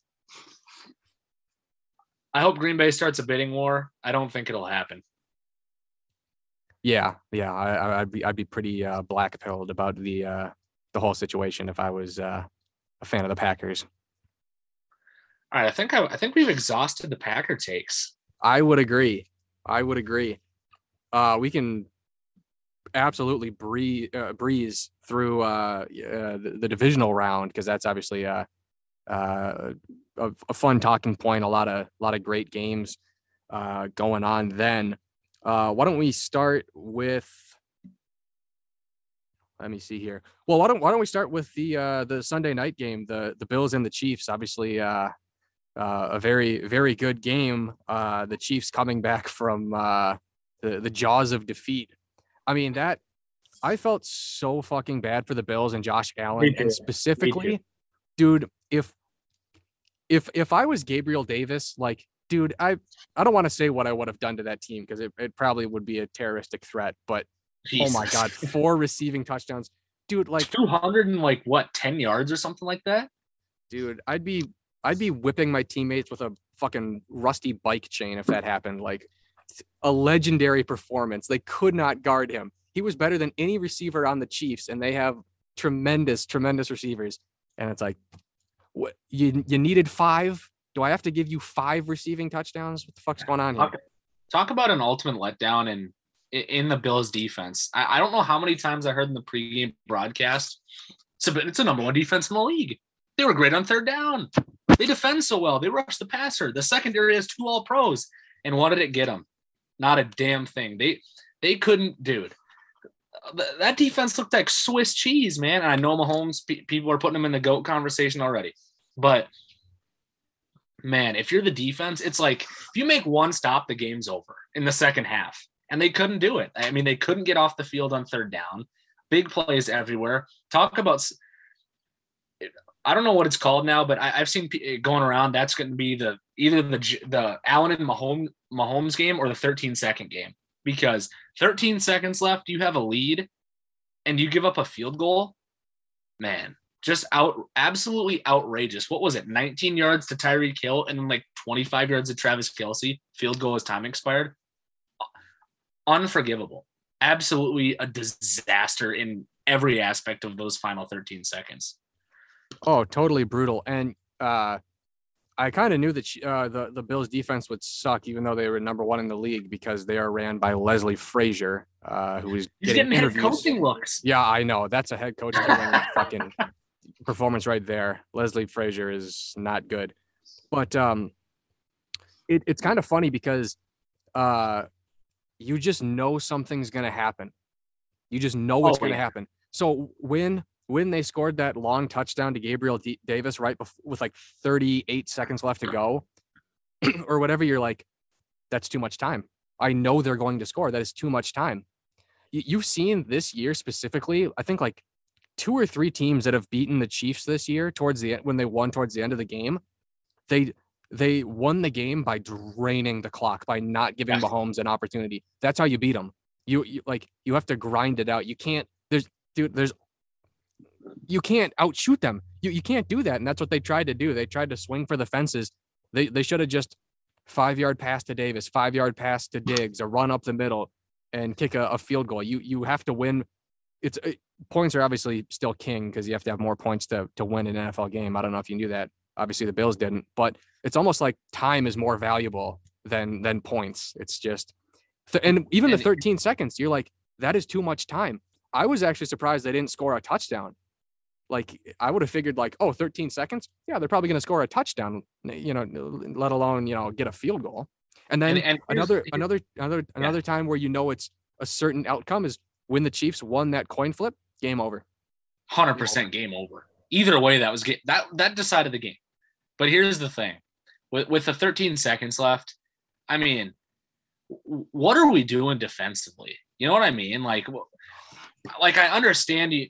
We're, we need to protect the sidelines, but man, does that mean you leave someone streaking down the middle of the field wide open? Oh, Is that the trade off you pick? Oh man. and and not to mention it was 13 seconds but i was saying as the broadcast was happening live i was i was sitting watching it with my family i'm like first of all why are they not squib kicking this if you squib kick it at a minimum two seconds have to come off the clock and and at best five seconds come off the clock if they don't fair catch it so i thought that was a special teams mistake in terms of actually just bombing it deep and letting them take no time off but man what an embarrassing performance for the number one defense in the league, man. Like I, I know it's Mahomes, but that game plan in the last 13 seconds, Bills fans are gonna be talking about that for a long time.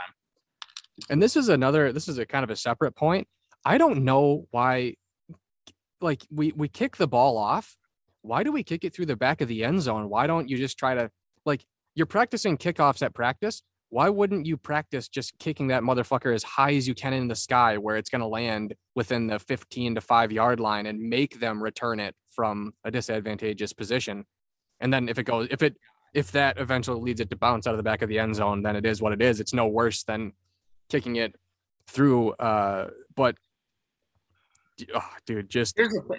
I mean, just if you squib kick it and you get a half decent bounce, which is not out of the question. We've seen some wild kick returns in, in the playoffs for in, in the NFL. So it's not out of the question to see the football take a, a weird bounce and hit someone and suddenly there's a scramble for it.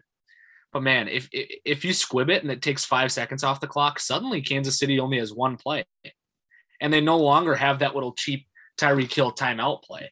Suddenly you have one shot to get into field goal range, and that changes the game completely. I just I really hated how they dialed up everything in both defensively and, in terms of special teams. oh, dude, what? Well, they only blitzed like three or four, and what is it? They they had man to man coverage with uh Travis Kel- Kelce, the corners on the outside, softest coverage of all time, and then he decides that what is that a post where you cut cut to the inside? Yeah, he, yeah. he, he moves in on a post, easiest catch he'll ever make. The dude's like five yards to the outside, thinking, well, these guys don't have a timeout. Like they, had- they have a timeout. They can use the middle of the field. Like, Yeah. ah, no, they're gonna try to go out of bounds. Just cuts to the inside, wide open by nine yards, and it. I I felt so bad for Josh Allen, man. Like I wanted him to win that. Like I don't mind, I don't mind Mahomes. Like he, he's all right. I kind of like Andy Reid, but man, I felt so bad for for Josh Allen. That dude deserved that game. That dude played his damn heart and soul out. He's running QB draw hell of a lot better than Dak Prescott, if I say so myself. He was running QB draw, man. Throw just that frozen rope he threw down the field for the touchdown to to uh what's his face the, the dude for touchdown receptions. I mean, just Mahomes Allen was locked in just as much as Mahomes. I don't care what anyone says. I know Pat gets praised for that game, but man, Allen went toe to toe with him, and it feels like that type of thing we're gonna see for. We might see that game, maybe not that good, but some iteration of that game every year for the next eight, ten years. Yeah. But that that game is such a black pill for me if I'm a Bills fan because it's like, so we can't beat them, so we cannot beat them. If you can't beat them, if you can't beat them with that type of performance, and I understand the defense played played like shit, but the offense played really awesome, and you were in, you were for as bad as the defense played, you were in position to clearly win Oh, that 100%. game. Like, so we can't beat them. How, how do, what do we do? uh, And the thing is, I know it was a bad defensive performance, but it's going to be hard to build a defense better than that. You know what I mean? Like if you've got that many talented players on the defensive side of the ball, and you still get gashed for 42, imagine if you have less good defensive players on that side of the ball. Maybe suddenly it's a 50 point game. You know what I mean? So it felt like Buffalo had it was it was in really nice position to win this game long before the 13 seconds shit happened. They were in position to win this game for a long time, and to not get the job done, that man, that hurts. just absolutely garbage. Um, let's move on to the uh, the NFC divisional. Uh, another, uh, well, I guess the first NFC divisional uh, game. Uh, totally butchered that transition there, but the uh, the Rams and the Buccaneers. Rams winning thirty to twenty seven. What did you think about the uh, almost massive comeback from the uh, the Buccaneers. Did you know derailed by one play? I saw I saw people giving Tom Brady a lot of credit for that comeback. I'm like, was anybody watching this? Like they were getting the ball at the 30 yard line. It it it, it didn't exactly take a superhero to get back into that game. I mean, if you want to talk about self-inflicted wounds, my God, what did I think the Rams fumbled five times that game? Like, eh, I mean, just a, a complete meltdown. And here's the one thing that I took away from it. Man, Matt's that's a moment of Matt Stafford's career. I mean, that is that is his absolute pinnacle. Obviously, we know he's been wasting away in Detroit for a long time, but man, when the game was on the line, it was tied. They could have they could have took a knee. They could have handed it off twice and prayed that Cam Akers wouldn't fumble, which was no certainty. But they could have taken a knee and went to overtime. Instead, Matt Stafford unleashes like a 60 yard frozen rope down the field to Cooper Kupp and, and wins the football game. Awful coverage by Antoine Winfield.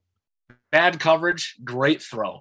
I mean, it, it takes a lot of balls to step up and do that in the playoffs, especially if you haven't been there and done it before. So I give a lot of credit to Matt Stafford, who played one hell of a football game.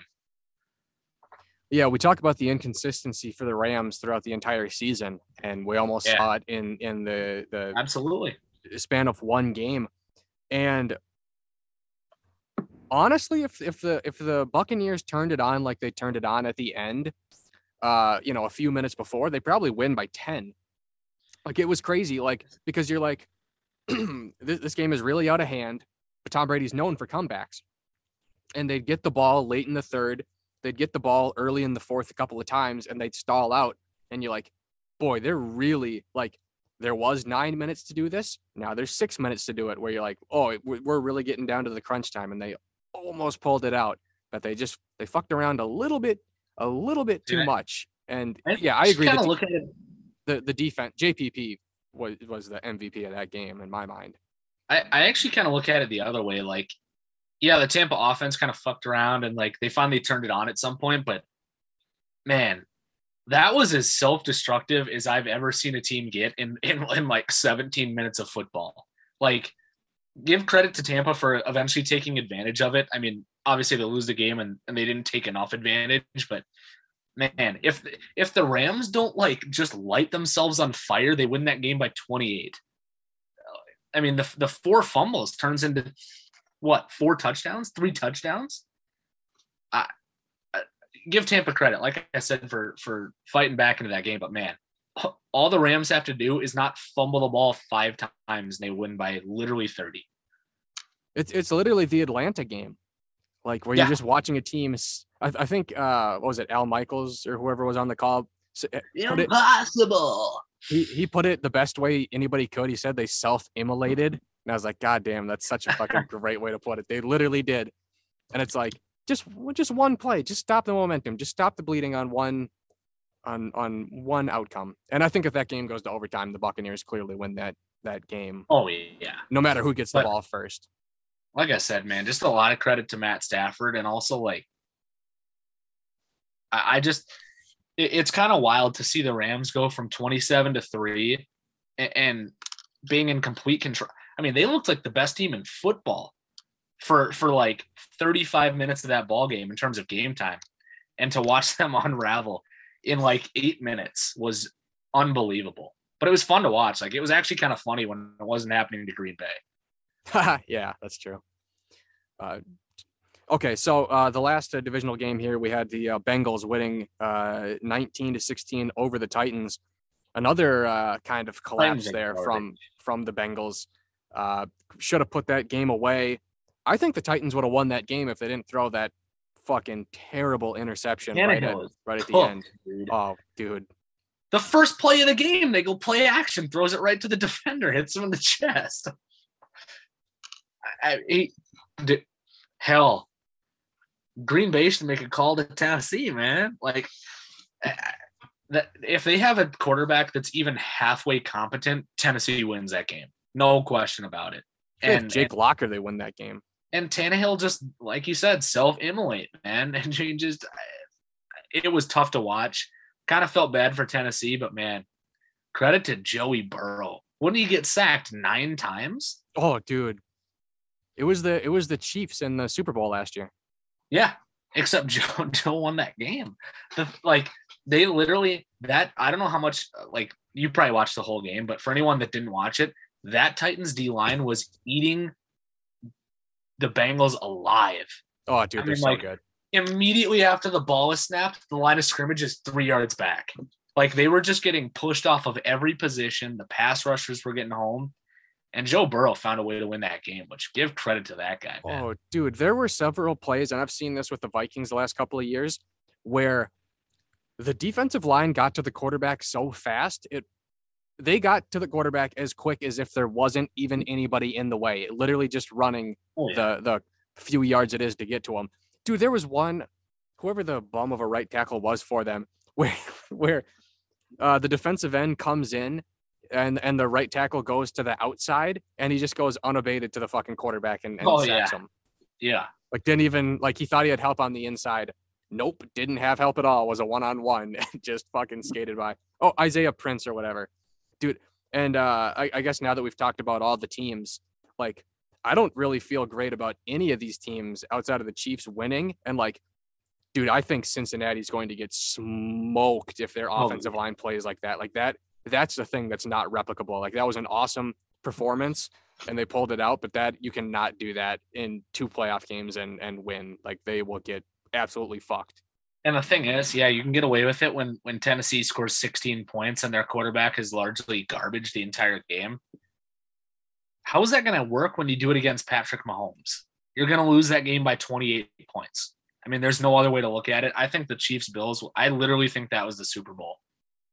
Those are the two best teams, bar none, for me. And and now that Kansas City's made it out of there, I, I don't see how they don't win another title. I, I really don't. I mean, obviously the Rams have a nice defensive line, so does San Francisco, but I think the Rams are the only team that could make that a game. I really do.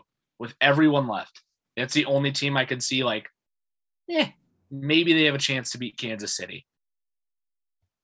Yeah, I, I think the AFC Championship game is the Super Bowl, but only only because of the the Chiefs, because they're gonna win and they're gonna win the Super Bowl.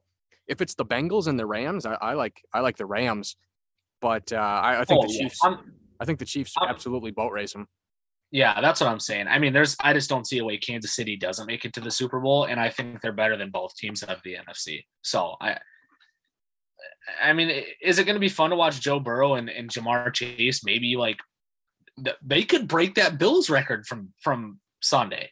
They really could. Four Yeah. touchdowns in the game, dude. Ja'Marr Chase could totally do that and still lose by four touchdowns. and still lose by multiple. Imagine that he scores five touchdowns. Like, wow, man! If, tell him we would have scored five touchdowns and, and they still lose by fourteen. Yeah, That's the. UWRF formula. Yeah, that's the patented patented uh, Coach Walker. But uh, yeah, and and uh, I, I like the Chiefs no matter what. The NFC Championship game is going to be interesting just because that's part three for both of those teams, and uh, Yeah, that- I, I, I I really don't like the 49ers chance, but man, is their defense good. Like anything, anything is possible. Like you'll have to get minimal effort from the offense to be in the game because the defense is going to do so well. But it's like, ah, Deebo's kind of hurt and they, the Packers kind of shut him down when you look at the numbers. And it's like, I'm not, I'm not, I mean, I said this for the, the Packers game even. I'm not convinced that if we started Trey Lance, uh, that the Niners wouldn't do better. I'm not convinced that if they ran the Uh-huh. Wildcat, they wouldn't have more success offensively. When you have like 180 yards of total offense uh, in a fucking divisional game, like I'm not No, man. convinced that I'm not convinced that running a fucking the T formation wouldn't have more success. we're breaking out the high school wishbone offense. I mean, they could do it. I don't know, man. I I, have to. the I just like you said, I could it really be that much worse with Trey Lance? And if it is, what a disaster. You know what I mean? Like if he's that much worse than Jim Jimmy Garoppolo is already terrible. If Trey Lance is way worse than that, San Francisco has a big problem on their hands. dude it's like you're it's like you're playing uh doubles tennis and and your partner when the ball gets served to him just grabs it with his, his hand out of midair and throws it off the court like that's what it's like playing with jimmy garoppolo like you're playing Yeah. with someone who's actively trying to hurt you He is actively trying to lose although i love I love that he daggered Aaron Rodgers at Lambeau, and then in the in the in the post game thing was like, "Fuck the Packers." Oh yeah, I did see that. I mean, I would have said the same thing about the 49ers if we won that game. So I, I can't really blame him for that. I thought Robbie Gould should have. It wouldn't really be true, but it would have been hilarious if he kicks that game-winning field goal and just goes, "I own you." That would have been funny. Long time bear. Hey. Yeah, yeah. Well, that's why You I said, could've- yeah. No, that's what I'm saying. I mean, just eh, I don't know. I don't think San Francisco has a chance, but man, if that D line does what they did, you never know. They you know, they get a defensive touchdown or something. They go up. Let's say they already had a field goal lead. Suddenly they're up ten. Like there are scenarios in which they win, but man, I got to go with the Rams. I think the highest percentage scenario they win is if they start uh, Arik Armstead at quarterback and just run for two and a half yards every single play, go on a fucking 19 minute drive and just win that game like 12 to 7. Like they played it in the 30s. Get the Yeah, old leather exactly. helmets out. How football, how God intended football to be played. He's gonna be he's gonna be channeling Red Grange. Oh Jesus! They need Gale Sayers back there. Yeah. anyways i mean like what so we i, I mean what's or do you want to do official picks real quick for the championship games or what Yeah, we yeah, we can breeze through that. I think I'm uh, uh, about at the uh, end of my uh, playoff uh, Yeah. uh, extent here, but yeah, we can quickly do picks. Uh, so let's I guess let's start with the AFC Championship game. I'm gonna go really high scoring, especially because I think the Bengals offense eh, they're gonna be pretty hindered, but I think they still will score points somehow. Um, I'm gonna say the Chiefs win 42 to 24.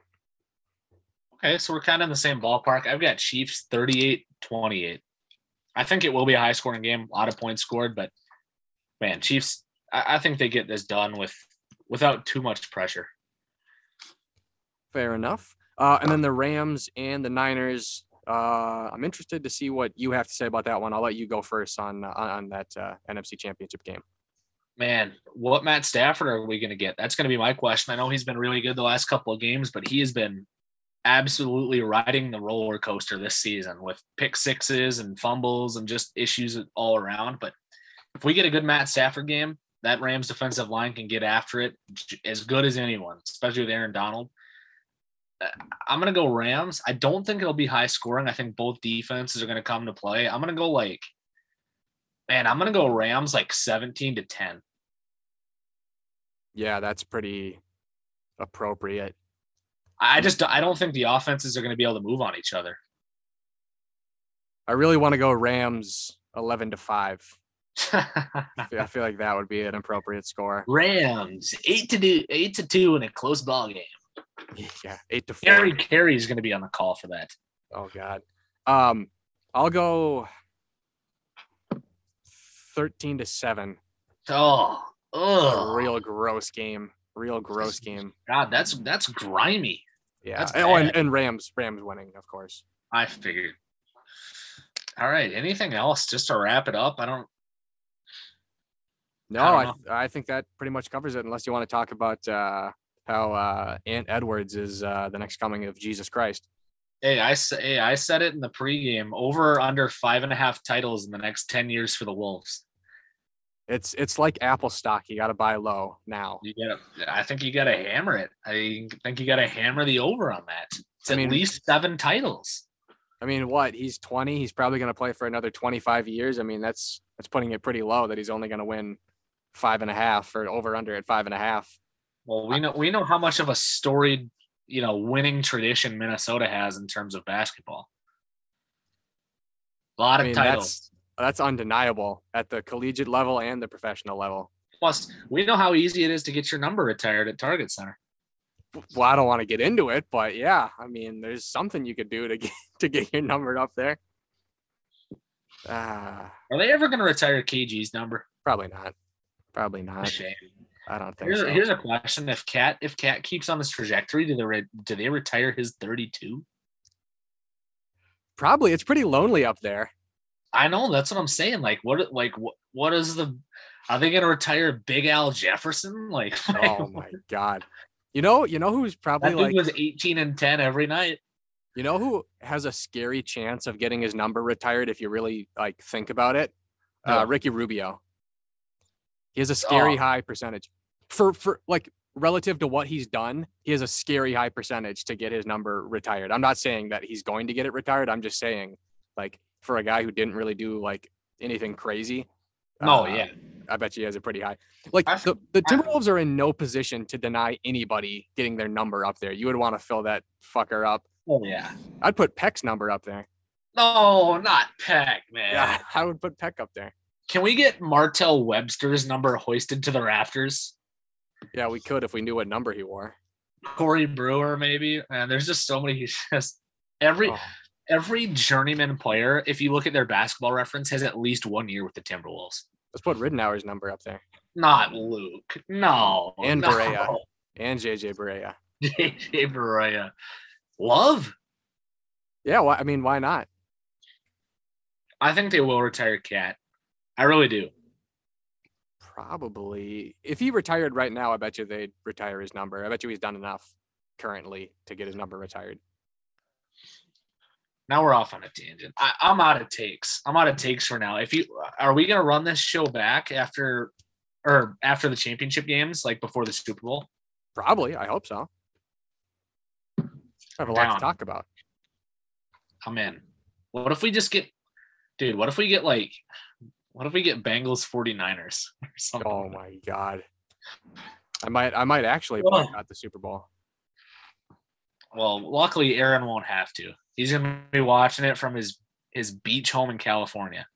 Yeah, people really like saying he's not in the Super Bowl. Uh, yeah, I don't, I don't know. I, I have a feeling that it's going to be a, a total shit show if that's the the case. You got a terrible halftime show. It's going to be in a terrible state. Just not a, not a good time. Not a good time. Well, way to end it on a couple of positive notes.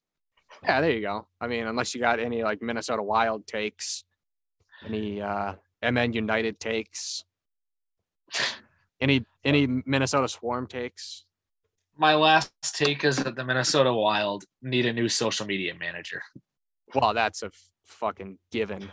That's a layup. That's a Boy. That's a Kirk Cousins dump down pass in the right that down competition. Yikers. I'm out of takes. Well, I'm out of takes as well, so I appreciate the uh, the two hours the two hours you have given the uh, the program. Uh, it's good that we did shows uh, in almost back to back weeks. Uh, so yeah, we'll have to do this more often. Uh, I would I would say a little shorter, but it's never it's never a little shorter. It's always it's always. We can- uh, we say can this every time though. We can break it up. Just split it up into sections. Yeah, there you go. Yeah. So uh, with that, you got to follow Reagan on uh, Twitter at uh, SportsFanHoove. Uh, not not a very good follow, but you know, just boost his numbers. Weak at best. We know a journalist is solely defined by the number of Twitter followers they have, That's Not- true. not their merit. So we need Reagan to get his up a little bit if you like Prescott Sports. That's right. Follow the work account, man. Which who doesn't? What what what's their mascot? Prescott Cardinals. Cardinals. Yeah, I didn't know that. Everything's so generic. Prescott Cardinals, River Falls Wildcats. It's all pretty standard high school, you know, mascots. River Falls Falcons. That's right. Should be the Hornets. That would be a hell of a color scheme. That actually would be kind of sick. Let's just do what high school teams do, where we just take the Charlotte Hornets logo and just invert the colors, and that's the that's the logo for the uh, the Falcons. Hey, my high school is the St. Croix Falls Saints. It's literally the New Orleans logo, except it's blue and white. There you go. That's you're not going to get in trouble for that. It is what it is. All right, follow it at Sports Fan Hoof. I'll give you a lot of Packer takes. Hundred percent.